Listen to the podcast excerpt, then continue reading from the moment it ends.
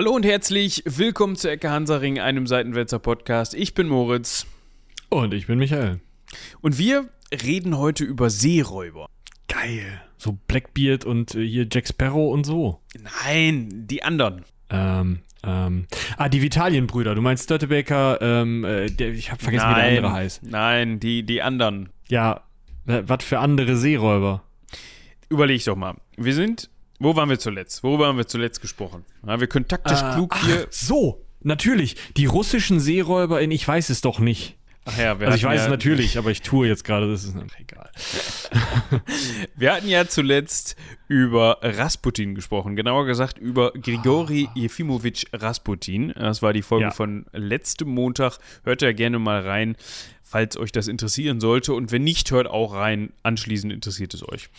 Genau, das Warum- ist richtig, der war nämlich lustig. Genau, der war turbowitzig, um genau zu sein.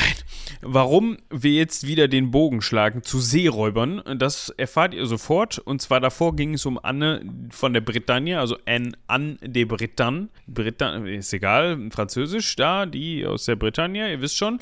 Und wir waren ja auch irgendwann mal am Römern und wir wollten dann ja eigentlich zu den Griechen rüber und so weiter und so fort. Und möglicherweise kommt in Folge 200 ja auch mal wieder ein bisschen was mit Römern aufs Tableau. Könnte sein. Ja, und da wollten wir dann mal wieder da so ein bisschen in die Richtung robben. In die römische Richtung robben. Und deswegen geht es heute nicht ganz um römische Seeräuber, aber um Seeräuber, mit denen die Römer Spaß hatten. Ich nenne es mal so. Also ich glaube, da sind auch ein paar römische Seeräuber drunter gewesen. Ich meine, die haben ja jetzt bei der Akquirierung von Personal nicht so viel, also Zurückhaltung bewiesen, oder? Nee, ich glaube, wenn du ähm, Römer oder Römerin in deinem Personalausweis stehen hattest, dann haben die dich nicht genommen. Dann wirst du beim Einstellungs-, im Assessment Center durchgefallen. Wenn es da schon Personalausweise gegeben hätte. Das Problem ist, die haben dich schon genommen, aber ja mit. Und nicht, also nicht das Freundliche mit. Gut, aber ob man dann zum Personal gehört, ist die andere Frage. Also man wird dann ganz schnell Personal, aber anders. Woanders. Genau. Und Ja, zwar. da müssen wir, das müssen wir gleich nochmal aufdröseln. aber äh, haben wir. Was? was? Ich, ich wollte Äh, sagen, haben wir ja, nicht- da kommen wir gleich zu. Ja, haben wir nicht vorher noch irgendwie Personalarbeit hier zu, zu leisten? Also hier mal einmal durchzukerchern durch die Ecke Hansaring-Höhle, so vor der 200? Ähm, ist das so? Ja, weiß ich nicht. Man könnte ja mal gucken hier, äh, ob da noch eine E-Mail unterm Stein liegt oder. Warte, ich, ich wende den mal eben. Kennst du das? Ja, wenn du so einen vermoderten Baumstamm im Wald die Asseln alle-. Genau, und die, die sind dann alle unterwegs. So. Achso, das ist das falsche E-Mail-Postfach. Ich bin. Robin hat mir die E-Mail nicht weitergeleitet. Was? Ja, gestern kam die rein, gestern Morgen um neun. Normalerweise äh, muss er ja nochmal ein ernstes Wörtchen reden. Der sitzt da wahrscheinlich gerade, während er die Folge hört und kriegt, kriegt Puls. ja, wollte ich gerade sagen. So, er ha- hat schon das Hummer so auf den Lippen. Äh, Sei es ihm gegönnt. Schönen Gruß an dieser Stelle. Gut. So. Also, was denn jetzt für, also soll ich jetzt über die E-Mail reden oder? Äh, welche genau meinst du denn? Ich dachte, wir könnten einmal kurz ansprechen, dass uns Karl der äh, Vierte zum Beispiel vorgeschlagen wurde und die Goldene Bulle. Ich denke, Karl der Fünfte und das Riesenkinn kommen auch noch mit in die äh, Liste von äh, mittelalterlichen bzw. frühneuzeitliche Herrscher, die man mal annehmen könnte. Ne? Oder äh, vom Stefan. Nee, Quatsch, vom Thomas. Stefan hat den Karl vorgeschlagen. Es ist auch schwierig. Und der Thomas hat mal vorgeschlagen, sich mal Expeditions Rome anzugucken. Expeditions Rome. Ja, ich hatte eine, äh, ein Angespielt vom Steinwallen dazu gesehen. Sah ganz interessant aus, aber jetzt in dem Sinne auch nicht, also mein Spiel. Ich bin ja so ein Globalstratege. Das, das müssen wir in die Zitateliste aufnehmen. Michi 2022. Ich bin ja so ein Globalstratege. Wenn du dich Ja, dann demnächst wa- irgendwo vorstellst, dann sagst du, guten Tag, äh, Michael Kremann, Glo Globalstratege. Steht Ja. auf der Visitenkarte. Kannst dir das nicht vorstellen. Doch, klar, kaufe ich dir voll ab, aber Also, finde ich trotzdem witzig. Ja, gut. ja, gut. Da kannst du mit leben, ne? Als Globalstratege. ja, muss man das verpacken immer, können. Eben. Ja. Ja, wir bedanken uns auf jeden Fall vielmals für die Einsendungen der E-Mails und für die Themenvorschläge. Wir widmen uns dem auf jeden Fall bei Zeiten. Also, das habe ich jetzt nicht gesagt. Ich meinte damit nicht, dass wir uns dem auf jeden Fall widmen, aber es kommt mit in die Liste und wir schauen mal, äh, wann Genau. und wo wir das unterbringen können. Das Gut. ist der Punkt. Äh, ja, ich wollte gerade nur schauen, wir haben äh, mittlerweile zwölf Leute, die uns bei Steady unterstützen, wenn wir schon so am Durchwursteln sind. Ja, herzlich willkommen, Christian, du bist neu. Also, siehst jetzt auch mal, wie oft wir nachgucken. Weißt ja, wann du dich dazu gesellt hast. Ja. Du kannst die anderen auch nochmal ruhig vorlesen. Hm. Ja, aber Lars, Konrad, Susanne, ja, Veronika, Steffen, Stefan, Maren, Thomas, Lukas, Andreas und Anna Maria. Würde mich tatsächlich interessieren, wahrscheinlich sind äh, der Thomas und der genau die Leute, oder? Das könnte sein. Nö. Aber das äh, finden wir an einem anderen, zu einem anderen Zeitpunkt heraus. Auf jeden Fall vielen, ja, vielen Dank an euch. Google, ja, vielen Dank. Dass ihr uns großartig. da unterstützt. Äh, Auch an dieser Stelle natürlich an alle anderen, die noch nichts davon mitbekommen haben, dass wir auch bei Steady sind. Den Link findet ihr natürlich immer in der Folgenbeschreibung bzw. in den Show Notes. Und da freuen wir uns natürlich über alles. Ihr müsst nur im Hinterkopf behalten, ihr kriegt da nichts dafür. Ja. Also, man kennt das vielleicht so von Patreon und Steady, dass dann so hinter der Paywall Zeugs da auftaucht oder irgendwelche Goodies für unsere UnterstützerInnen, aber das gibt's beim Heldenpicknick, da könnt ihr das, da könnt ihr auch gerne unterstützen, da bekommt ihr sogar extra Content, extra für die Paywall produziert. Hier gibt's das nicht, weil, um ehrlich zu sein, wir produzieren einmal die Woche so eine Folge, das muss reichen. Ja. Aber ihr könntet, äh, wenn ihr uns unterstützen wollt und sagt, ah, mh, nee, ohne Gegenleistung, so ist mir zu blöd, könnt ihr einfach eine Tasse kaufen. Stimmt, dann bekommt ihr auch was dafür. Auch diesen Link Tasse. findet ihr in der Folgenbeschreibung. Wenn ihr über euren Podcatcher oder Podcast-Grabber mit dabei seid, dann guckt doch einfach mal eben auf seitenwälzer.de oder sucht uns bei Supergeek. Das ist unser Partner in Sachen Merch. Da bekommt ihr die Tassen. Ja, Im Podcast-Grabber geht's. Ja tauchen Also da kannst ja, da hast du eine Folgenbeschreibung. Sag mal, bist du euch komplett aus dem Podcast geben raus? nee, Nur bei Spotify und bei Deezer und so, da müsst ihr auf seitenwälzer.de. Ja, ich bin mir immer nicht sicher, weil im Backend von ähm, unserer Seite weiß ich immer nicht, welch, ob, ob der Podcast Grabber jetzt die Folgenbeschreibung im Plugin nimmt oder die in äh, die für den Artikel gut ist. Weil im Plugin steht die nämlich nicht mit drin, wenn du weißt, was ich meine. Aber da kann man auch nicht Ah. verlinken, weil das nur so ein Ja, aber hier in meinem Podcast Addict, nochmal so eine unentgeltliche Empfehlung für einen vernünftigen Podcast-Grabber, steht unter Unterstützen. Ähm, vielleicht ist das ja auch nochmal eine neue Information für den einen oder die andere. Ihr könnt uns jetzt unterstützen und damit Teil der Ex Ecke Hansaring Community werden. Schaut auf Steady vorbei. Oh, ich sehe gerade, Oder es steht eine Sammeltasse aus der ersten Auflage, wer weiß, wie lange es die noch gibt. ich, ich sehe gerade, ich habe das Rasputin-Bild nicht quadratisch gemacht. Was ist da denn passiert? Einmal mit. Das werde ich nochmal korrigieren, wenn ich morgen sowieso diese Folge hier einstelle. Gut. Ra Raspin. genau. Oh, das ist ja ein schlimmes Bild. Ja. Äh, jetzt müssen wir wieder zu Arr und Piraten kommen, oder? Jetzt müssen wir mal wieder zu Arr und Piraten kommen. Und zwar geht es um kilikische Seeräuber. Da geben sich jetzt gleich Fragen. Ich sehe die Fragezeichen schon über euren Köpfen, verehrte ZuhörerInnen. Erstmal müssen wir klären, wann sind wir überhaupt und dann klären wir, nee, Ort vor Zeit, habe ich mal gelernt. Ach das so. heißt, erst klären wir, wo ist Kilikien und dann klären wir, wann wir uns befinden. Ja. So, Da, also da ist alles ein bisschen komplexer. Ähm, wie, wie können, also heutzutage wäre Kilikien, ich weiß gar nicht, heißt das noch so? nee, ich glaube nicht. Nein, es ist eine antike Landschaft. Provinzen. Kilikien Liste der ist, Provinzen der Türkei. Ist eine antike Landschaft. Nee, heißt heute nicht mehr so. Und zwar entspricht das ungefähr dem östlichen Teil der heutigen türkischen Mittelmeerregion. Ja, also, das ist so, wenn ihr euch die Karte aufreißt, also die Karte, Und wenn ihr ganz links an Zypern ins Wasser springt und nach Norden schwimmt. ja, das ist Und dann dreht ihr euch nach rechts. Da ist nochmal so eine Bucht, so eine Ja. relativ große, die noch türkisch ist, aha, nah an der Grenze zu Syrien. Und ja, Zypern ist wie gesagt da auch in der Nähe. Genau. Ja. Das Problem mit den äh, kilikischen Seeräubern ist aber das gleiche Problem, das es schon mit den Germanen, den Galliern, den Kelten, den Skythen, fallen bestimmt noch welche ein. Ja, Also alle alle Sam- Nicht-Römern. Ich wollte gerade sagen, mit allen Sammelnbegriffen, die die Römer, mit denen die Römer so um sich geschmissen haben, weil sie einfach zu faul und es sie auch, also waren einfach zu faul, mal genauer nachzufragen und außerdem dauert das ja auch zu lange. Wenn man sagt, die Piraten, bestehend aus Syron, äh, Pontern, äh, Seleukiden nicht mehr ganz, aber ihr wisst, was ich meine. Manche Leute von Kreta waren dabei, irgendwelche Bithynier. Weiß ich auch heute nicht mehr, wer das ist. Also, äh, da haben sich die Römer das mal wieder, wie immer, sehr, sehr einfach gemacht und sich das angeguckt und haben gesagt, das sind kilikische Piraten. Die kommen irgendwo von der Küste von dem, was irgendwann mal so ein Typ Türkei nennen wird. Wir nehmen das mal nicht vorweg und nennen die nicht türkische Piraten. Nennen wir sie kilikische Piraten. Passt schon. In, ja. ihrem unverwechselbaren lateinischen Duktus.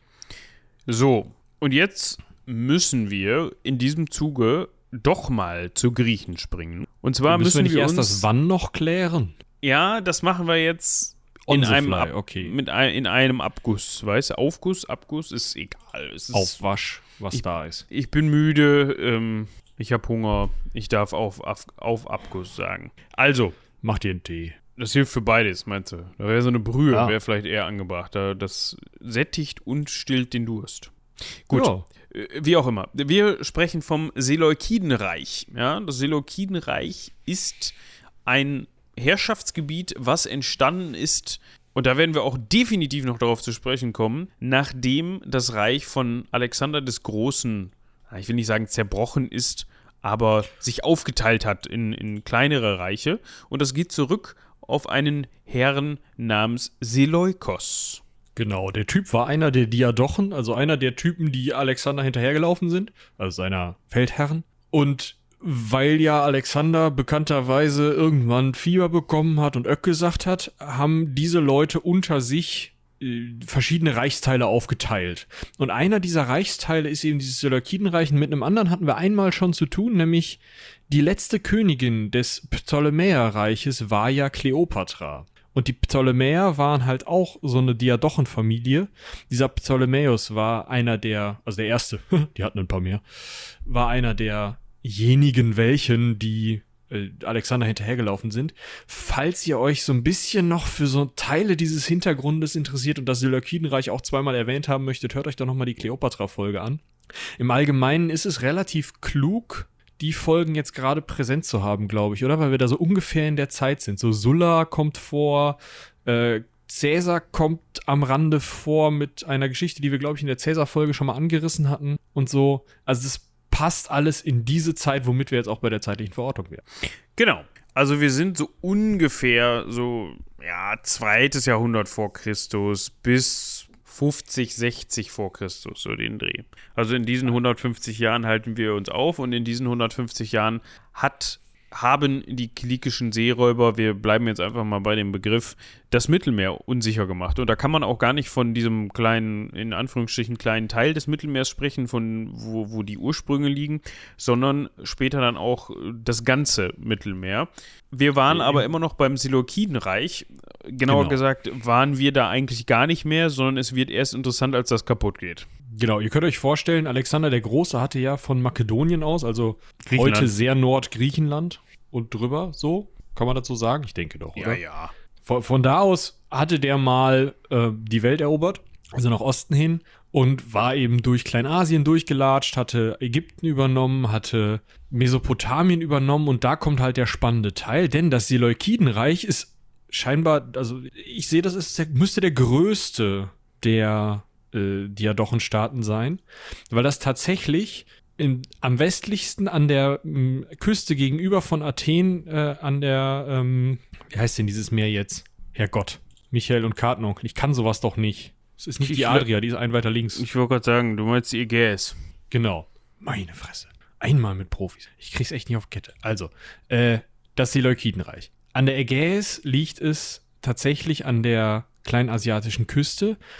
Den Süden von Kleinasien hatte es komplett unter seiner Kontrolle, dann die gesamte Ostküste des Mittelmeers bis runter nach Jerusalem, fast bis zum Sinai, da haben die Ptolemäer übernommen. Und dann weiter nach Osten durch dieses gesamte Zweistromland, ja, Seleukeia dabei, Persien eigentlich komplett unter der Fuchtel, Baktrien komplett unter der Fuchtel. Klar, das ist dann alles nach und nach verloren gegangen, geschenkt. Aber der Punkt ist, das war wirklich ein Korridor bis außen zum Fluss Oxos, der den Aralsee mitspeist, wenn ich das richtig sehe. Also wirklich weit in den Osten. Wir sind fast am Indus. Das ist heutzutage, also um das nochmal so ein bisschen weiter zu beschreiben, ja, mal eben hier die Karte aufrufen, dieser Aralsee, das ist heutzutage Kasachstan, Usbekistan. Also So. durch, durch diese, durch das, durch das, den See verläuft, ähm, verlau verläuft die Grenze zwischen Kasachstan und Usbekistan. Also damit man da mal einen ungefähren Anhaltspunkt bekommt, wie weit östlich man sich da befindet. Ja, das ist so ähm, nördlich vom, von Afghanistan ist das ungefähr. Heutiges also- Afghanistan. Iran ist halt fast komplett, ja, ist komplett drin, wenn ich das richtig sehe. Ja, vielleicht so ein bisschen was vom Osten nicht.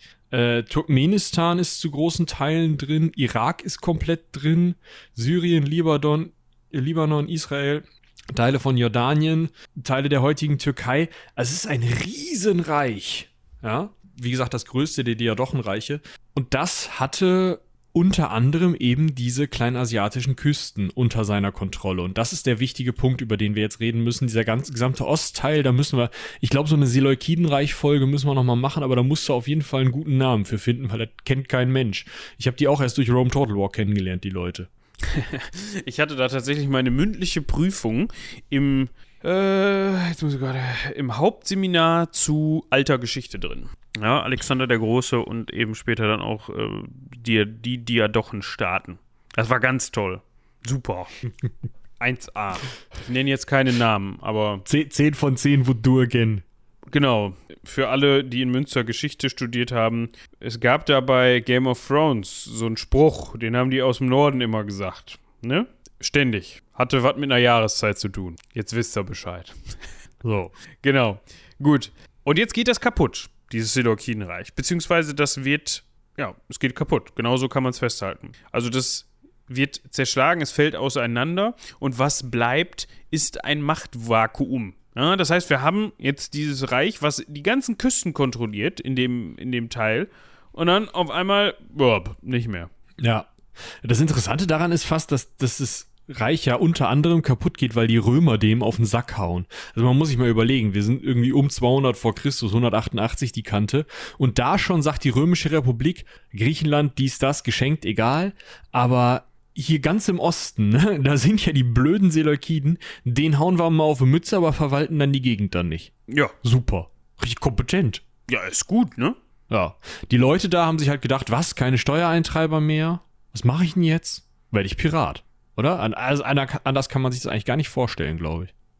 Ja, also die Tradition in den Bereichen und in diesen Gewässern war jetzt auch nicht gerade erst erfunden worden. Also das hatte man wohl häufiger schon mal gemacht. Und es ist wohl auch überliefert, dass zum Beispiel ein gewisser Herr Mithridates, also in dem Fall Mithridat, Mithri- Mithridates der Sechste von König von Pontos, circa 120 vor Christus, so den D, da ist er, glaube ich, gestorben. Nee, da ist er, hat er seine, seine, seinen, den Thron bestiegen, dass der auch durchaus das als Mittel genutzt hat, ne? Also, dass der gesagt hat, folgendes, wir, wir machen uns mal mit den Piraten hier gemein und im Zweifel lassen wir die für uns arbeiten und es funktioniert ja auch ganz gut, ne? Ja, das ist halt der Mithridates, der tatsächlich auch in der Sulla-Folge vorkommt. Ne? Ja. Also wo Sulla hin wollte und dem auf die Mütze hauen, dann hat alles irgendwie nie so richtig geklappt und so. Das Interessante finde ich daran, dass man erstmal sagt, ja, das ist ja schon so Tradition, hm, die sind halt so die Leute, das sind irgendwie Piraten. Hm, Also ich habe gelesen, dass es sogar schon zu ägyptischen Zeiten, also noch nicht alexandrinisch-hellenistisch-ägyptischen, sondern richtig ägyptischen Zeiten, schon immer mal wieder Stress im Norden gab, weil Ägypten ja durchaus nicht nur sich da auf dieses Land um den Nil beschränkt hat, sondern teilweise bis nach Israel ausgegriffen hat, teilweise äh, Zypern regiert hat, gerade das äh, hellenistische Reich später dann auch, äh, und eben auch Handel getrieben hat an der Küste entlang übers Mittelmeer. Und wenn man mit den Griechen Handel treiben will als Ägypter, dann muss man halt einmal rechts ums Mittelmeer rum oder links rum. Aber irgendwie musst du rum, weil mitten drüber ist schwierig, weil die Hochseeschifffahrt zu dem Zeitpunkt noch nicht so weit war. Also manche Schiffe konnten das manchmal, bestimmte äh, Nationen mögen das mal gekonnt haben, aber tendenziell normal ist die Küstenschifffahrt. Und das heißt natürlich, du kommst in dieser Kehre unter, also südlich von Adana, da in Kilikien, kommst du auf jeden Fall vorbei und das vielleicht mit einem reich beladenen Schiff, ja, wo in, im heutigen Syrien vielleicht noch Phönizier gelebt haben, die selbst Seehandel getrieben haben, mag es sein, dass die Nachbarstaaten von Anfang an sich gedacht haben, ist aber ein schöner Seehandel hier. fällt doch keinem auf, wenn ich hier jedes zehnte Schiff mal rausziehe, oder? Und das ist diese alte Tradition. Ja. Dieses, die kommen eh bei uns vorbei, schmeißen wir denen mal was an den Kopf und nehmen das Schiffchen. Genau, das ist der Punkt. Und das wird natürlich dadurch unterstützt, dass jetzt diese Kontrollinstanz, das Seleukidenreich nicht mehr da ist, beziehungsweise nicht mehr in der Lage ist, da dem Einheit zu geben. Und das führt dann dazu, dass da eine richtige Seeräuberkultur entsteht, so will ich es jetzt mal nennen, weil da ist ja auch ordentlich was abzugreifen. Und weiterhin in den Anfängen interessiert die Römer das relativ wenig, sogar im Gegenteil, weil man kann ja auch Handel treiben mit denen, ne? Also Ja, ist, kann auch Geld mit verdienen. Also, ich meine, was brauchen die Römer, ja? Wenn wir jetzt mal sagen, komm, wir haben nur zwei Was ist was Bücher über die Re äh, Römer gelesen.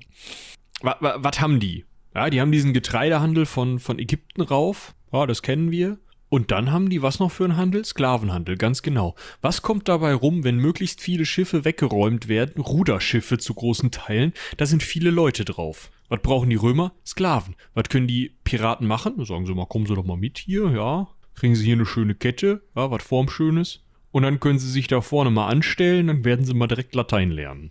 So. Ja, und wenn nicht, Das dann nicht. das- ne, dann, Ja, dann Öck. man, Ja, genau.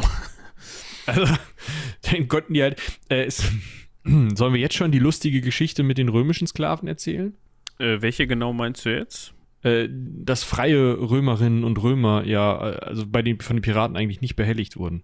Ah, die, wie damit verfahren worden ist. Ja, Ja. äh, das können wir, das können wir mal kurz besprechen. Angeblich, wenn sich jetzt ein Römer oder eine Römerin auf so einem Piratenschiff fälschlicherweise wiederfindet, ist ja ein Versehen. Ja. ist ja ganz klar ein Versehen. Ja, also er kann ja, sagen wir mal, ein phönizisches Schiff fährt da lang, ja, oder ein ägyptisches, und da ist da aus Versehen ein Römer drauf. Ja? können die Vielleicht ja nicht Bürger wissen. sogar. Steht ja nicht dran. Nein. Ein Röm. Also ein römischer Bürger oder eine römische Bürgerin. So. Und jetzt sind die auf dem Piratenschiff, da mü müssen die sich ja kenntlich machen. Da müssen die ja sagen, hör mal zu, lieber Pirat, ich bin Römer. So. Das war kein Problem für die Piraten. Nein. Das haben die auch Das hat man ganz gelöst. klar anerkannt. Ja, man hatte sofort immer eine Ersatztoga und Ersatzstiefel dabei. Das heißt, dann wurde die Person, die dann da gerade an Bord war, direkt auch als Römer kenntlich gemacht. Mhm. Und dann hat man eine Leiter am Schiff Rumpf außen angebracht und hat gesagt, gut, Sie dürfen jetzt gehen, Herr oder Frau Römer. Wiedersehen. Bitte jetzt, Tschüss. wo es nicht glatt ist, ganze Rennen. Solltest du auch. Also, um es nochmal zusammenzufassen, man hat dann wohl Leute, also Römer und In Römerinnen, die sich beschwert haben, dass sie ja äh, Römer und Römerinnen sind und deshalb was Besseres als alle anderen, die gekidnappt werden, einfach auf dem Meer ausgesetzt. Und dann auch ziemlich egal wo, möglichst nicht in Küstennähe. Genau, man hat es also planschen lassen. Das hat natürlich einen ganz klaren Grund. Weil, wie gesagt, Rom kauft große Teile dieser Sklaven ab. Also tatsächlich extrem große Teile. Äh, Wir haben auf der einen Seite eine, einen Sklavenmarkt, ja. Mm, Wie hieß der Laden? Delos, ne? Ja, Delos. Das können Genau. wir auch nochmal eben Kartenonkeln, wo sich das denn überhaupt befindet. Ja, klar. Ich, das kriege ich nicht gekartenonkelt. Okay, das ist ähm, In interessant. der Mitte. Also wenn man sich die Ägäis anguckt, dann hat man ja, oder sagen wir mal, wir gucken uns den südlichen Teil von Griechenland an, diese Halbinsel, die an dessen Zipfel Athen liegt. Ich weiß, da ist links noch, noch so, ein, so ein Inselteil dran, so eine Halbinsel, wo im Süden dann Sparta ist und so weiter. Alles klar, aber man kann ja erkennen, okay, das war mal mehr. Ne? Und diese ganzen, ganzen Inseln, die sich in der südlichen Ägäis befindet, befinden, diese Inseltupfen, die sind ja alle mal, also man kann gut erkennen, dass diese Landmasse mal zusammengehört hat und das jetzt nicht mehr tut, finde ich. So. Und wenn man davon ausgehend am Zipfel dieser Inselgruppe, ziemlich in der Mitte von, von den griechischen Inseln, da auf einer Insel lag Delos, beziehungsweise liegt Delos. Das ist immer noch eine Insel. So.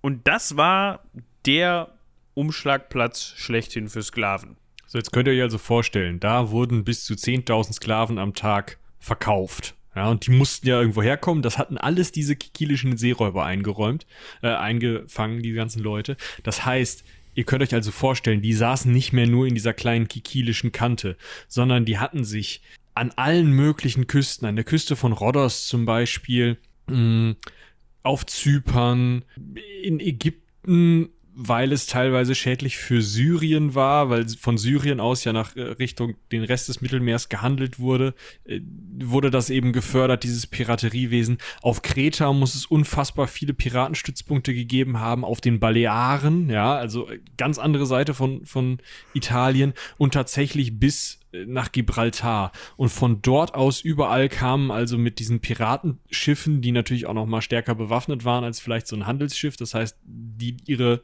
Ware in Anführungsstrichen dann eben bis Delos bringen konnten, ohne irgendwie angegriffen zu werden. Von dort aus kamen diese ganzen Sklaven, Haupteinnahmequelle. Natürlich wurden auch die Handelswaren dort verkauft, aber vielleicht nicht gerade auf Delos, sondern auf einer anderen Insel vielleicht. Aber äh, die Sklaven waren die Haupteinnahmequelle. Das wurde alles in Delos umgeschlagen und ging von da aus wirklich zu, zu großen Prozentsätzen nach Rom, weil Rom einfach nachdem sie Karthago zerstört hatten, eine unfassbar große Menge an Sklaven brauchten, weil sie natürlich ihre gesamte, ja, ihre gesamte Wirtschaft war ja auf Sklaverei aufgebaut. Und wenn jetzt auf einmal von Karthago, wir haben das ja in der Hannibal-Folge gehört, wie viel Land in der gesamten iberischen Halbinsel einfach und auch in Nordafrika von Karthago übernommen worden war, wie viele Privatbesitzungen von Karthagern da an Römer übergegangen sind. Und ich sage das jetzt gerade sehr bewusst, ja, von reichen Karthagern an reiche Römer. Das waren ja keine Leute, die da irgendwie gesagt haben, so, und jetzt ernähre ich hier meine Familie schön, sondern das waren Leute, die haben da, das waren hohe Politiker, die da einfach diesen Landbesitz übernommen haben und den mit Sklaven betreiben wollten. Und dann mussten sie irgendwo diese Sklaven herbekommen. Und wir sind hier in Jahren, in denen halt noch nicht einen Cäsar mal eben durch Gallien rennt, ja, wobei, wann ist denn das? Ja, es könnte sich noch ein bisschen, ja, 58, also in, in 30 Jahren von, den, von dieser Zeit an wird sich äh, Cäsar durch Gallien treiben und dort dann wieder Sklaven irgendwie akquirieren, festmachen, ja. Ein Assessment Aber, Center eröffnen. Genau. Im Moment ist dieser Markt die beste Quelle und die schnellste und einfachste Quelle, der Römer, um ihren, ihren Hunger nach Sklaven zu, äh, zu äh, befriedigen. Ich, mir fällt das Richtige, zu stillen, so rum. Ähm, das ist der eine Punkt. Und der andere Punkt ist, diese Rö äh, Seeräuber haben dadurch, dass sie ja immer mehr Geld einnehmen durch diese Sklaverei, durch den Verkauf der Handelswaren, teilweise der Handelsschiffe, wenn sie sie nicht selber gebrauchen konnten. Da ist ja einfach eine unfassbare Menge Geld und auch eine immer weiter, weil das natürlich auch Leute anzieht, wiederum, die da mitarbeiten wollen, auch eine unfassbare Menge an Soldaten, an äh, Helferinnen und Helfern, die sich um diese Seeräuber scharen, sodass die teilweise in der Lage waren, selber Städte zu gründen oder zu übernehmen. Und diese waren dann teilweise, das wäre auch großartig, ähm, wieder, also diese Stützpunkte und Städte, teilweise auch die Sklavenmärkte, waren dann wieder unter römischer Kontrolle beziehungsweise der Kontrolle von römischen Steuerpächtern oder die Piraten haben selber die Steuerpacht übernommen. Das ist auch geil, oder? Das ist, das ist super. Das ist ein also Steuerpacht muss man vielleicht auch nochmal erklären. Der Staat Rom sagt dir, Moritz, hey, du bist jetzt für die Steuern hier auf Delos verantwortlich. Ja, wir haben jetzt geschätzt, also das Finanzamt hier, hat gesagt, komm, da müssen 100.000 Sesterze rauskommen. Alles, was du drüber kriegst, ist deins. Aber du bist mir die 100.000 Sesterze schuldig. Was du denen auspresst, ist mir prinzipiell erstmal egal. Mach nicht zu viel, sonst kommen wir mit einer Legion. So, das heißt, du presst denen 120.000 Sesterze raus, gibst 100.000 ab, hast 20.000 gewonnen. Läuft. Wenn du das als Piratenkapitän machst mit einer Truppe von Leuten mit Migränestäbchen, kannst du ja ausrechnen, wie viel Geld du da machst. Das funktioniert ganz gut, glaube ich. Also da kann man erstmal mitarbeiten. Und das ist natürlich dann wieder klar, warum man auf keinen Fall will, dass irgendwer mitbekommt, dass irgendwie ein Römer mal in piratische Gefangenschaft geraten ist, warum die dann also schwimmen geschickt wurden. Ja. So, was ich noch witzig finde, jetzt hat man ja bei Piraten eigentlich so diese typischen, weißt du, Holzbein, Augenklappe, Ach. Papagei auf der Schulter und dann in so abgetakelten Schiffen fahren die dann so übers Mittelmeer. Eigentlich durch die Karibik, aber in unserem Fall jetzt Mittelmeer. Also auch nicht so unterschiedlich. Ist ja auch eher so ein abgeschlossener Bereich.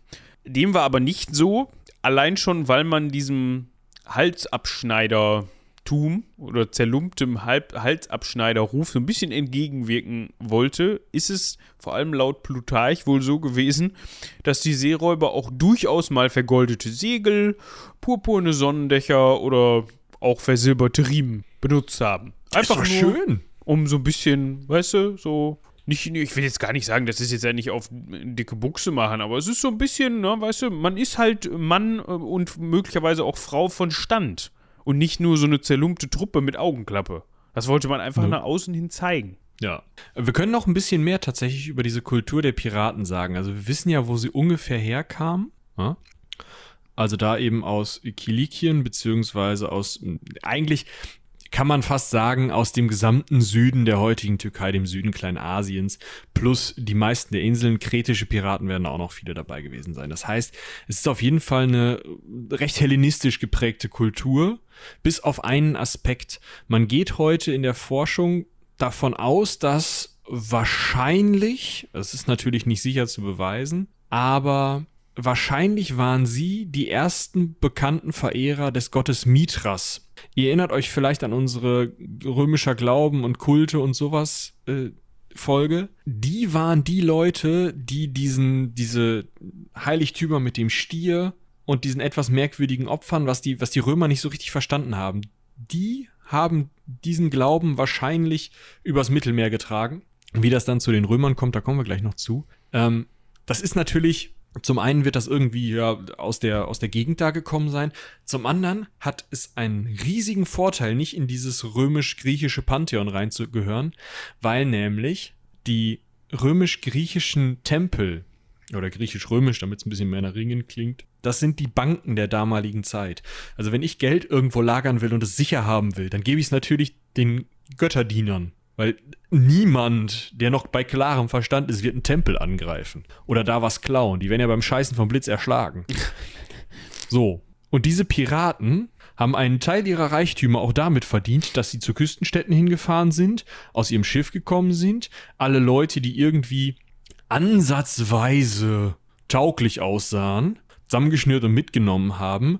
Tatsächlich so viele, dass unter anderem der König von Bithynien, das ist ein Reich im Nord, Nordwesten, ja, Nordmitte, ne, äh, Kleinasiens, also so ein Stück östlich vom heutigen Istanbul bis so in die Mitte rein. Hm. Äh, von diesem Reich auf jeden Fall, also da sind diese Seeräuber natürlich auch hingefahren, weil warum sollen die irgendwie in der Ägäis aufhören? Der hat gesagt, ja, sorry Rom, ähm, wir können leider keine Hilfstruppen schicken, damit du gegen Pontos noch ein bisschen weiter östlich kämpfen kannst, gegen diesen Mithridates. Die Seeräuber haben uns alle Leute geklaut. Ja? Alle Leute, die kämpfen können. So, also die Seeräuber kommen dahin, nehmen diese ganzen Leute, die kämpfen können, mit und sie machen alle Tempeltüren auf, nehmen alles, was aus Gold ist, mit und fahren wieder nach Hause ohne vom Sche beim Scheißen vom Blitz erschlagen zu werden. Das ist also ein riesen Geschäftsmodell gewesen zu der damaligen Zeit und das alles nur mit Küstenschifffahrt. Finde ich total spannend, dass das auch nicht mit dem, also nicht wie man es dann später vielleicht kannte, dass die sich halt auf offener See verstecken konnten und mussten. Die konnten sich an der kretischen Küste verstecken oder halt zu Hause. Ja, und was man auch jetzt nicht annehmen darf, wir haben gerade schon von den goldenen Segeln gesprochen. Es ist jetzt nicht so, dass das so, ja, zehn Boote sind, ja, vielleicht mal 15 die dann da so rumpaddeln mit ihren silbernen Rudern, Riemen, Entschuldigung, sondern also man muss da natürlich auch wieder sich so ein bisschen auf antike Autoren verlassen, aber man schätzt, dass da durchaus auch mal 400 Schiffe unterwegs sein konnten. Ich meine, das Mittelmeer ist groß, da sind 400 Schiffe auch schnell mal unterwegs.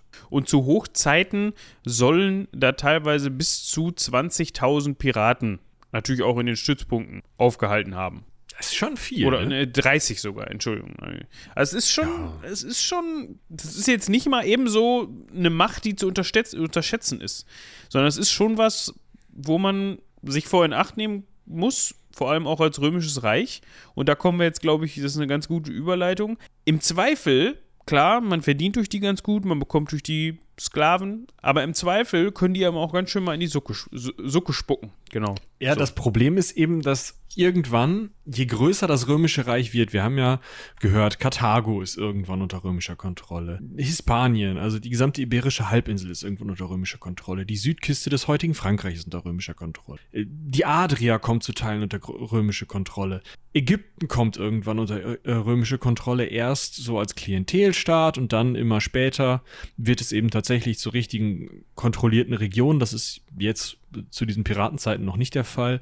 Hm, Kleinasien kommt in Teilen unter römische Kontrolle, beziehungsweise sowas wie, wie Bithynien, Bithynien, wo ist das Y? Herrgott. Äh, Bithynien ist halt ein Klientelstaat von Rom. Ja, also der König da ist zwar immer noch König und macht in seinem Land, was er will, hat aber Tribut zu zollen an Rom und hat natürlich auch äh, allen Grund dann zu sagen, Leute, wenn ich euch schon Schutzgeld bezahle, dann beschützt mich bitte auch.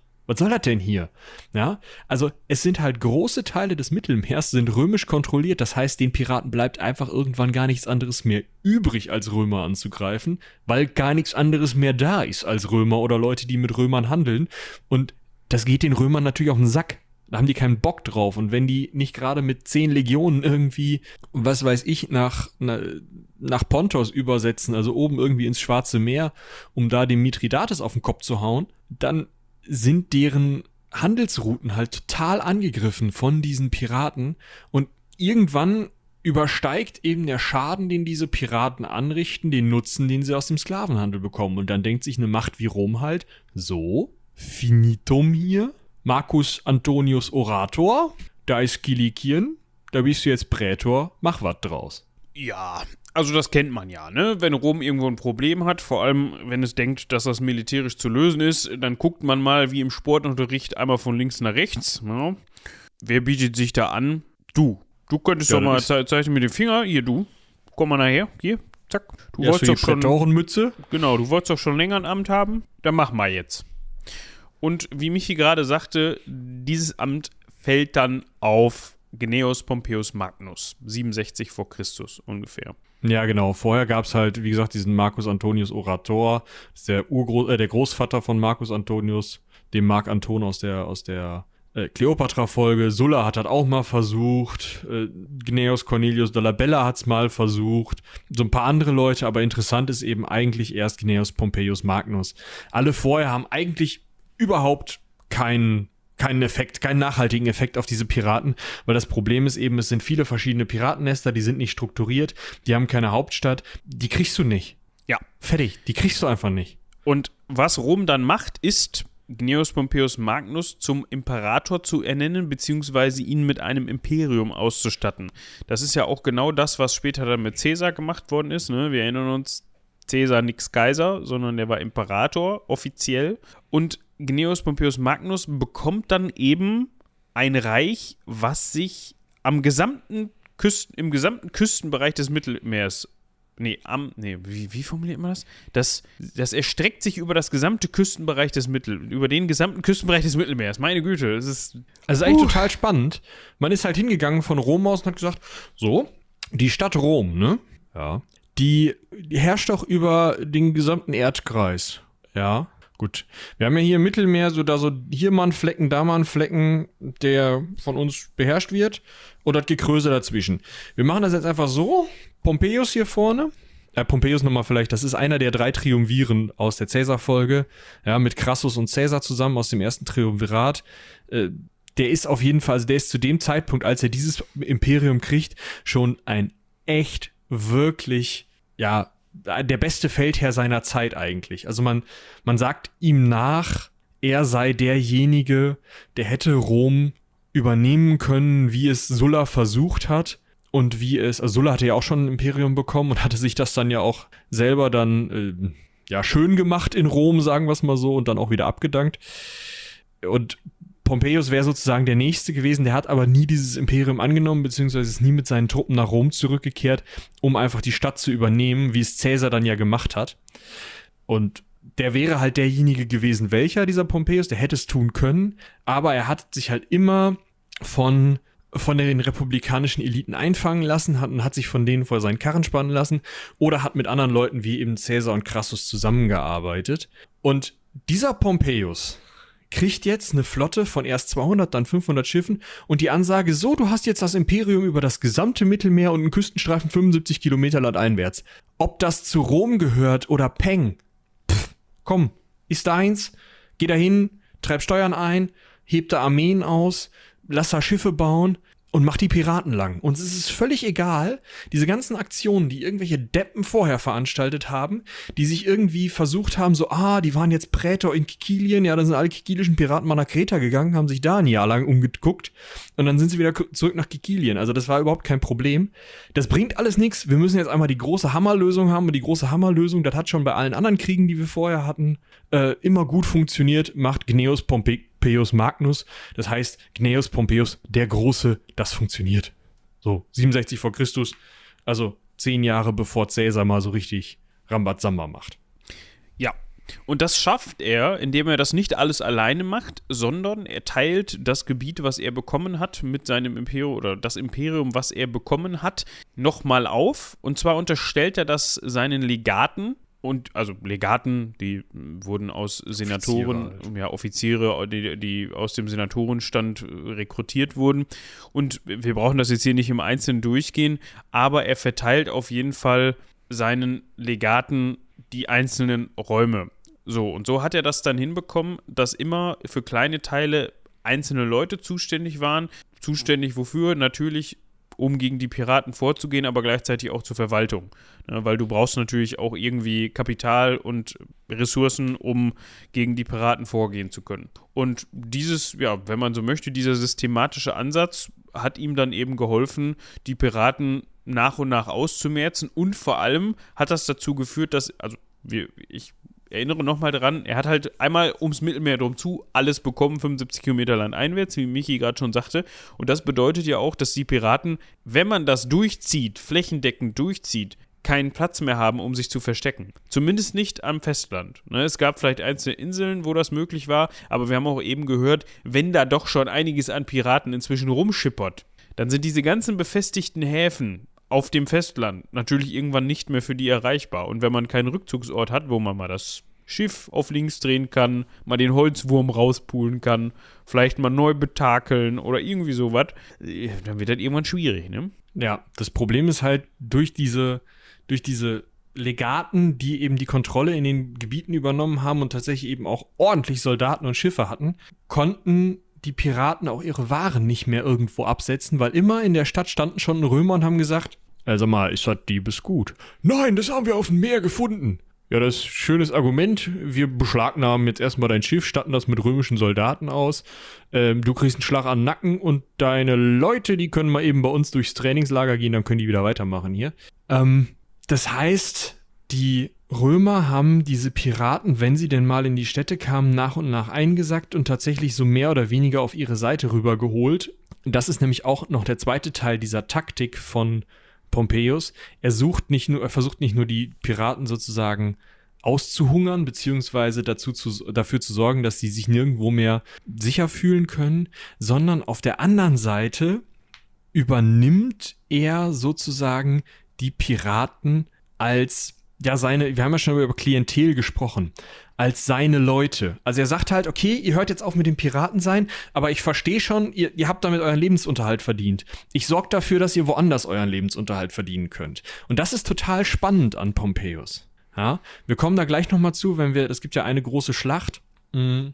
Vor Korakesion meinst du? Genau. Wenn wir die einmal kurz durchgegangen sind, wie auch da gekämpft wurde, äh, dann, also der Punkt ist, es ist nicht so wie mit Cäsar, der Piraten einfach umbringen lässt, kurz bevor diese Schlacht stattfindet, sondern es ist so, dass Pompeius tatsächlich hingeht und die Piraten auf seine Seite zieht. Sollen wir kurz diesen, diesen, diesen Exkurs über Cäsar noch machen oder sollen wir den einfach später als Rauschmeißer erzählen? Äh, den haben wir schon mal erzählt.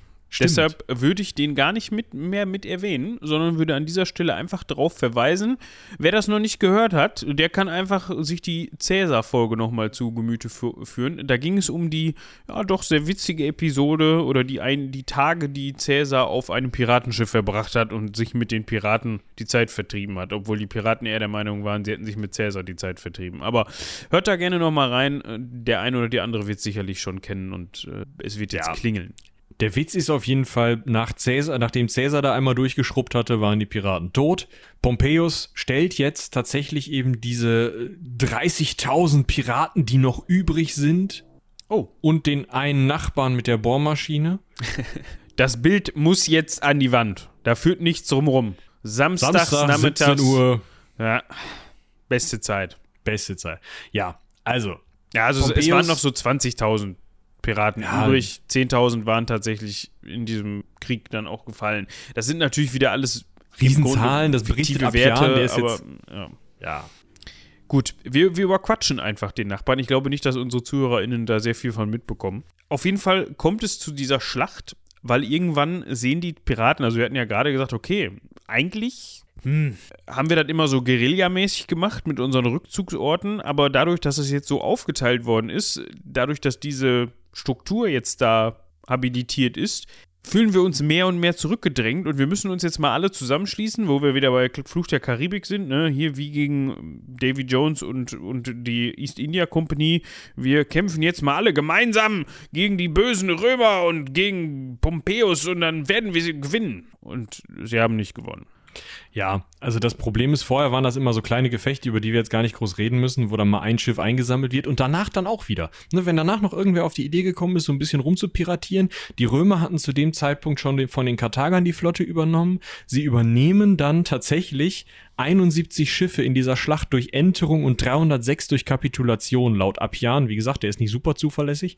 Aber das heißt, die haben dann hunderte Schiffe mehr und vorher schon einige hundert Schiffe, wenn nicht sogar in die tausenden Schiffe, die halt übers Mittelmeer kreuzen. Und wenn da jetzt ein so ein Piratenschiff ankommt und sagt so, oh, wir sind jetzt die neuen ki kilikischen Piraten, wir kommen von Kreta und machen hier alles platt, äh, dann kommen halt zwei Römerschiffe und sagen, So, und da hatten wir ja gerade schon drüber gesprochen, dann bietet sich ja nichts mehr an, als zu sagen, Leute, wisst ihr was? Ihr habt eben gesehen, das mit dem Kämpfen, das ist unklug gegen uns. Ja, guck, hier, die, die, eure Kollegen, die liegen jetzt da auf dem Grund des Meeres. Ihr seid da gerade so schön auf euren Schiffen und du hast, du da hinten, genau, da, ja, mit dem Tau, du hast das schon in der Hand. Da kannst du gleich in der Hand drin lassen, nur dreh das mal in eine andere Richtung. genau. Das heißt, du Ja. fährst jetzt für uns zur See. Macht ja Sinn, Also hat man die Truppe gleich mit eingekauft. Ja, der Witz ist halt, damals wurde ja, ihr habt euch wahrscheinlich schon ge gewundert, 71 Schiffe durch Entern, damals wurde ja, das haben wir in der äh, Karthager-Folge ja schon besprochen, damals wurde ja noch nicht so geentert, wie es äh, bei ähm, Captain Jack, ja, mit Seil und so, sondern mit so einer Ausziehbrücke, die man so rübergehauen hat und dann sind die Legionäre rübergelatscht. Und dafür hatten die, hatten die Piraten einfach überhaupt keine Chance gegen. Ja, die konnten diesen Landkrieg nicht. Das, was die gemacht haben, was die gut konnten, war zum Gegner hinfahren, da reinrammen mit ihren Rammspornen vorne am Schiff, ja, und dann das, das, die Leute von dem Schiff runterholen, die Waren von dem Schiff runterholen, das Schiff absaufen lassen oder wenn es nicht absäuft, das dann halt zum nächsten Hafen schi schicken, äh, ziehen. Das war, das war so die Art, wie man das, wie man das als Pirat gemacht hat.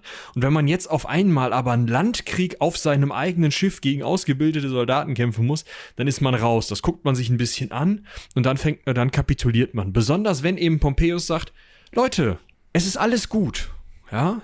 Ihr arbeitet jetzt für mich, ja? Du da vorne mit dem Tau in der Hand, umdrehen war schon gut. Wo sind, wo wohnt denn dein Cousin? Auf Kreta. Ja, dann fahr da doch mal hin. Ja? Kannst, können wir mal gucken, zeigst du mir mal die Höhle, wo der drin wohnt. Ja, dann könnt, könnt ihr zusammenarbeiten danach. Dann haben also die Piraten, die über, übergelaufen waren, den anderen Piraten auch gleich noch irgendwie die letzten Schlupfwinkel verraten, sodass die Piraten zu Piratenjägern wurden, was natürlich eine total kluge, eine total kluge Aktion war und dadurch wirklich innerhalb von drei Monaten, das muss man sich auch auf der Zunge zergehen lassen, du hast die größte Bedrohung des Seehandels im Mittelmeer. Bis dahin, ich meine, wie viel Seehandel im Mittelmeer gab's vorher, ne? Aber eine riesen Piratenflotte, 30.000 Nasen, wenn wir Appian vertrauen können, ja? Hunderte, wenn nicht tausende Schiffe, m, krass ausgestattet, goldene Segel, bronzener Rammsporn, richtig geile Teile und du drehst die von große Bedrohung auf wir haben jetzt mehr Schiffe und Sextus Pompeius hat auch noch ein riesiges Gefolge. Ja, diese ganzen Piraten arbeiten jetzt für den persönlich. Innerhalb von drei Monaten. Das ist, ist, finde ich total krass, wie schnell das geht.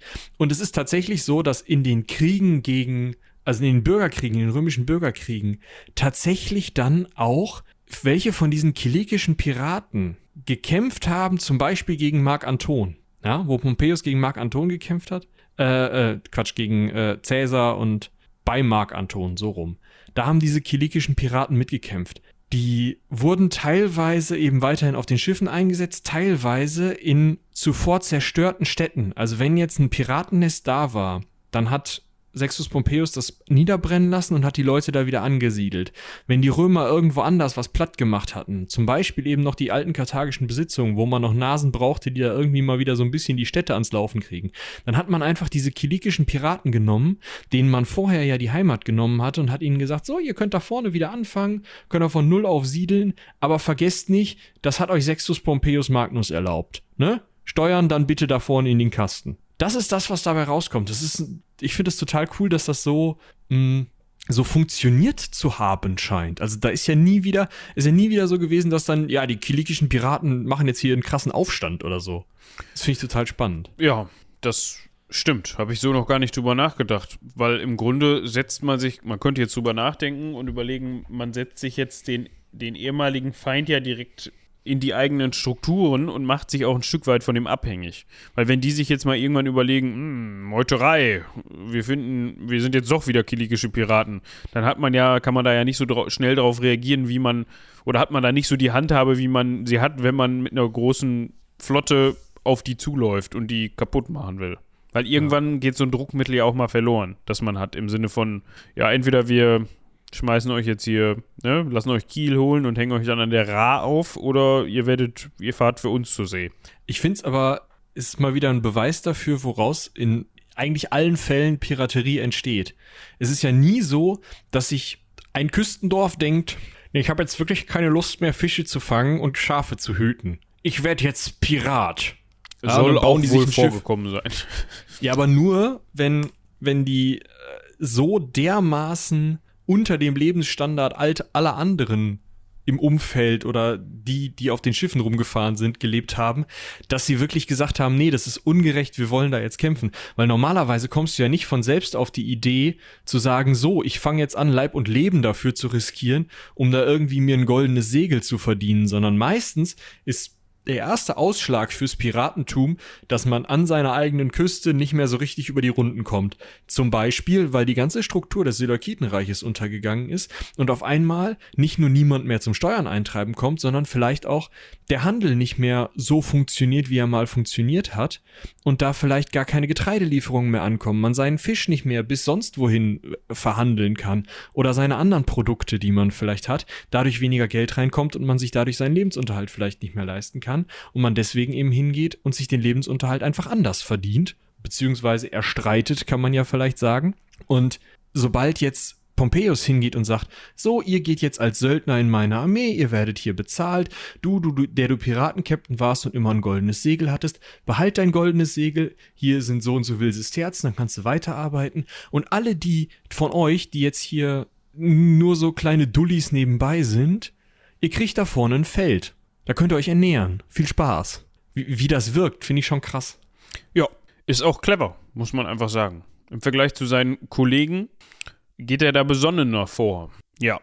Aber wie das zu Ende geht, erfahrt ihr auch in der Cäsar-Folge. Also ich glaube, die ist gute, ja, ich wollte gerade sagen, gute Ergänzungsliteratur. Es ist jetzt nicht ganz Literatur, es ist, die ist gute, es ist eine gute Ergänzungsfolge zu der heutigen, falls ihr da nochmal auffrischen wollt oder so. Ja, und ich würde sagen, falls du nichts mehr hast, ist das die Folge zu den kilikischen Seeräubern. Etwas kürzer heute. Ja, ich, ich könnte noch einen Rauschmeißer anbieten. Ach, wir hatten noch den Mithras-Kult vergessen, darauf wird es bestimmt hinaus. Nee, den hatte ich doch kurz angesprochen. Ich dachte, der, es reicht ja, ihr könnt ja in der Mithras-Folge, beziehungsweise in der römischen, ähm, römische äh, Glaubensfolge nochmal. Ja, aber ich nachhören. glaube, was, äh, man kann jetzt die, die, die Brücke schlagen, aber vielleicht kann man das an der Stelle nochmal eben erwähnen. Was, glaube ich, nicht so ganz klar geworden ist, der Mithras-Kult hat sich eben verbreitet, weil Pompeius gesagt hat, oder man vermutet das, weil Pompeius nicht, weil Pompeius gesagt Klar. hat, hört mal zu, wir hängen euch nicht an der Ra auf, sondern im Zweifel fahrt ihr für uns zur See und dann kriegt ihr da hinten mal einen schönen Bauernhof. Und deswegen hat dieser Mithras-Kult, vermutet man, im Römischen Reich so Fuß gefasst. Weil jetzt ja mal eben ein paar tausend Seeräuber, die alle diesem Mithras-Kult anhängig waren, in Rom bzw. im Römischen Reich unterwegs waren. Ja, aber ich wollte tatsächlich den Herrn Spartacus noch als Rauschmeißer äh, uns andienen, weil wir haben ja durchaus, glaube ich, schon mal drüber gesprochen, dass man Gladiatoren ja auch außerhalb der Arena einsetzen kann. Ne? So, wenn man mal so einen Club beschützt haben möchte oder so. Ja. Da wäre der als Rauschmeißer eigentlich ein Top-Typ. really? Entschuldigung. Also Spartacus, Spartacus Aufstand, sagt euch bestimmt was. Na, also Gladiatoren, Sklaven, aber auch äh, ja Bauern, einfaches Volk, Menschen, die einfach mit den bestehenden Systemen im alten Rom, besonders damit, dass halt die Steuern auf einfache Bevölkerung immer, die, auf die einfache Bevölkerung immer höher wurde, während gleichzeitig die einfache Bevölkerung immer häufiger, immer weiter weg, wir haben ja gerade drüber gesprochen, in Kriegen dienen musste. Also irgendwo im, im Osten Anatoliens da irgend so eine Mithridates auf die Rübe hauen, aber gleichzeitig noch ein hö möglichst hohes Auskommen aus dem eigenen Feld rausziehen, damit man ein Drittel dieses Auskommens dann an die römische Obrigkeit abgeben kann. Das kann irgendwann nicht mehr funktionieren. Und das hat nicht mehr funktioniert und deswegen kommen wir ja irgendwann unter Marius, unter Sulla, kommen wir zur und dann eben unter Augustus zur Berufsarmee und haben diesen, diesen, diesen Wechsel von alle sind Soldaten und alle sind Bauern hinzu, wir haben dedizierte Bauern und wir haben dedizierte Soldaten. Und bevor das, diese Veränderung gemacht wurde, gab es schon Aufstände. Also es war schon lange klar, dass da mal was geändert werden muss. Und Spartacus, tragischer Gladiator, war halt einer von denen, die gesagt haben, ja, hier, wir ändern jetzt was. Und zwar, indem wir den Typen da in Rom erstmal die Rübe runterkloppen. So.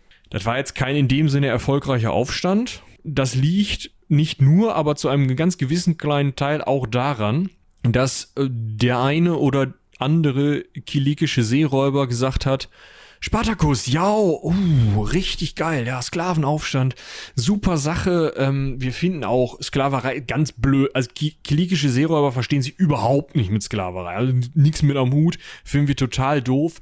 So wie die auf, Walfänger immer, immer rufen, rettet die Wale.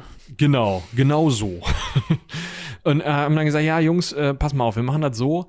Äh, ein paar von euch wollen ja so 2000 nach Sizilien übersetzen, um da mal so ein bisschen Rambazamba zu machen, dass Sizilien auch in Aufruhr kommt, dass Rom noch mal einen weiteren Herd hat, an dem gekämpft werden muss. Weil der Anfang des Spartakusaufstands hat nur so gut funktioniert, weil das dezentral an allen möglichen Ecken und Enden angefangen hat zu brennen und weil Rom gesagt hat, ist mir egal. Und dann es also relativ lange gedauert hat, bis eine konzentrierte römische Antwort auf diesen Spartakusaufstand ja zustande kam. Dann, sobald eine Schlacht geschlagen wurde, war der Drops gelutscht. Aber davor ist eben an allen möglichen Ecken und Enden immer wieder von irgendwelchen Leuten so ein bisschen Aufrührerei gemacht worden und die haben sich dann eben hinter Spartacus gesammelt. Und das sollte in Sizilien auch passieren. Und dann hatte der Spartacus mal so die kilikischen, See äh, kilikischen Seeräuber, ich mach das immer wieder falsch, kilikischen Seeräuber angefragt, ob die denn nicht vielleicht mal so als ja, Übersetzungshilfe, ja, also im Sinne von nicht Fähre, Google Translate, mal von von vom italienischen Kernland nicht vielleicht mal so 2000 Nasen mal nach Sizilien rüberbringen. Und die, die äh, kilikischen Seeräuber haben natürlich gesagt, sicher, ist kein Problem hier, gebt uns doch mal so und so viel Geld, ein paar Geschenke, schön, Dankeschön. Ja, und dann standen wahrscheinlich eines Morgens 2000 Kämpfer und Kämpferinnen an irgendeiner Mole. Und haben geguckt. Und haben geguckt. Und die Seeräuber so, hm, war was? Ach, ihr? Ja, dumme Geschichte. Äh, war das nicht nächsten Dienstag? Ja, ich glaube, es war sogar in drei Monaten irgendwann, ne? Ja, wir hatten das falsch im Kalender stehen. Wir haben jetzt da ganz dringende Dienste für Rom zu verrichten. Geht gerade nicht. Könnt ihr verstehen, oder? Genau, wir müssen angeln. Sorry. Ja, also kurz gesagt, die haben sich halt schön auszahlen lassen, schön beschenken lassen und haben dann gesagt, nö, also richtig Stress mit Rom wollen wir eigentlich nicht haben. Dementsprechend ja. sieht man zu. Ist nicht so weit, könnt ihr schwimmen. Also ihr könnt euch vorstellen, kilikische Seeräuber waren jetzt auch unter den Feinden Roms, obwohl sie dann auch selber Feinde Roms waren, vielleicht nicht die allerbeliebtesten. Ja, also die wussten halt einfach, dass sich das für sie wahrscheinlich nicht lohnt auf lange Sicht. Aber so haben sie zwei Fliegen mit einer Klappe geschlagen, ne? Ja, sicherlich. Und Spartacus hatte dann auch nicht mehr so lange Zeit, sich zu beschweren im Nachhinein. Das ist leider für Spartacus richtig. Dementsprechend haben die alles richtig gemacht aus ihrer Sicht. Ja, kann man so sehen. Ja, ich meine, die haben dann ja auch noch, wann war der Spartacus-Aufstand? Die haben ja noch ein paar Jährchen gemacht danach, ne? Ja. Hier, 71 vor, ist der, hat er die Hufe hochgerissen. Und 67 war, ja, vier Jahre, nochmal schön. Goldene Segel schnitzen, ist doch nett. Ja. Gut. Jetzt aber. Das war die Folge zu den kilikischen Seeräubern. Wie schon gesagt, ein bisschen kürzer als die letzten Folgen, aber wir sind ja auch jetzt, bei mir steht Stunde acht Minuten auf dem, auf dem Alles Zettel, dann gut. ist das bei euch wahrscheinlich so gut eine Stunde. Ist vielleicht auch mal ganz angenehm. Dann, obwohl ja hier der eine oder die andere auch immer verlautbaren lassen haben. Mehr ist immer gut. Folge kann nicht lang genug mehr. sein. Ja, Ja, aber ich sag mal so, die nächste wird lang und da müsst ihr euch auch konzentrieren. Da könnt ihr jetzt mal eine lockere Folge vertragen. genau. Das ist richtig. Ne? Gut, ich glaube, ansonsten gibt es nichts zu verkünden, außer dass ihr natürlich nächste Woche noch um noch viel mehr reinhören muss, müsst als diese Ja. Woche. Definitiv. Ja, das war jetzt äh, ja, eine Überleitung im weiteren Sinne, können wir sagen, oder? Ja, es hat nichts direkt miteinander zu tun, aber wir sind immerhin mal wieder rumgerömert. Wir haben rumgerömert, würde ich glaube ich eher sagen. So, und Ja. weil bei mir jetzt hier unten auch der Staubsauger angeht, Hat sich's jetzt erstmal ausgerömert. hat es sich erstmal ausgerömert. Das ist richtig. Gut. Gut, ich würde sagen, an dieser Stelle ganz einfach, ganz frech, vielen Dank fürs Zuhören. Haut rein, bis zum nächsten Mal. Bis dahin, tschüss.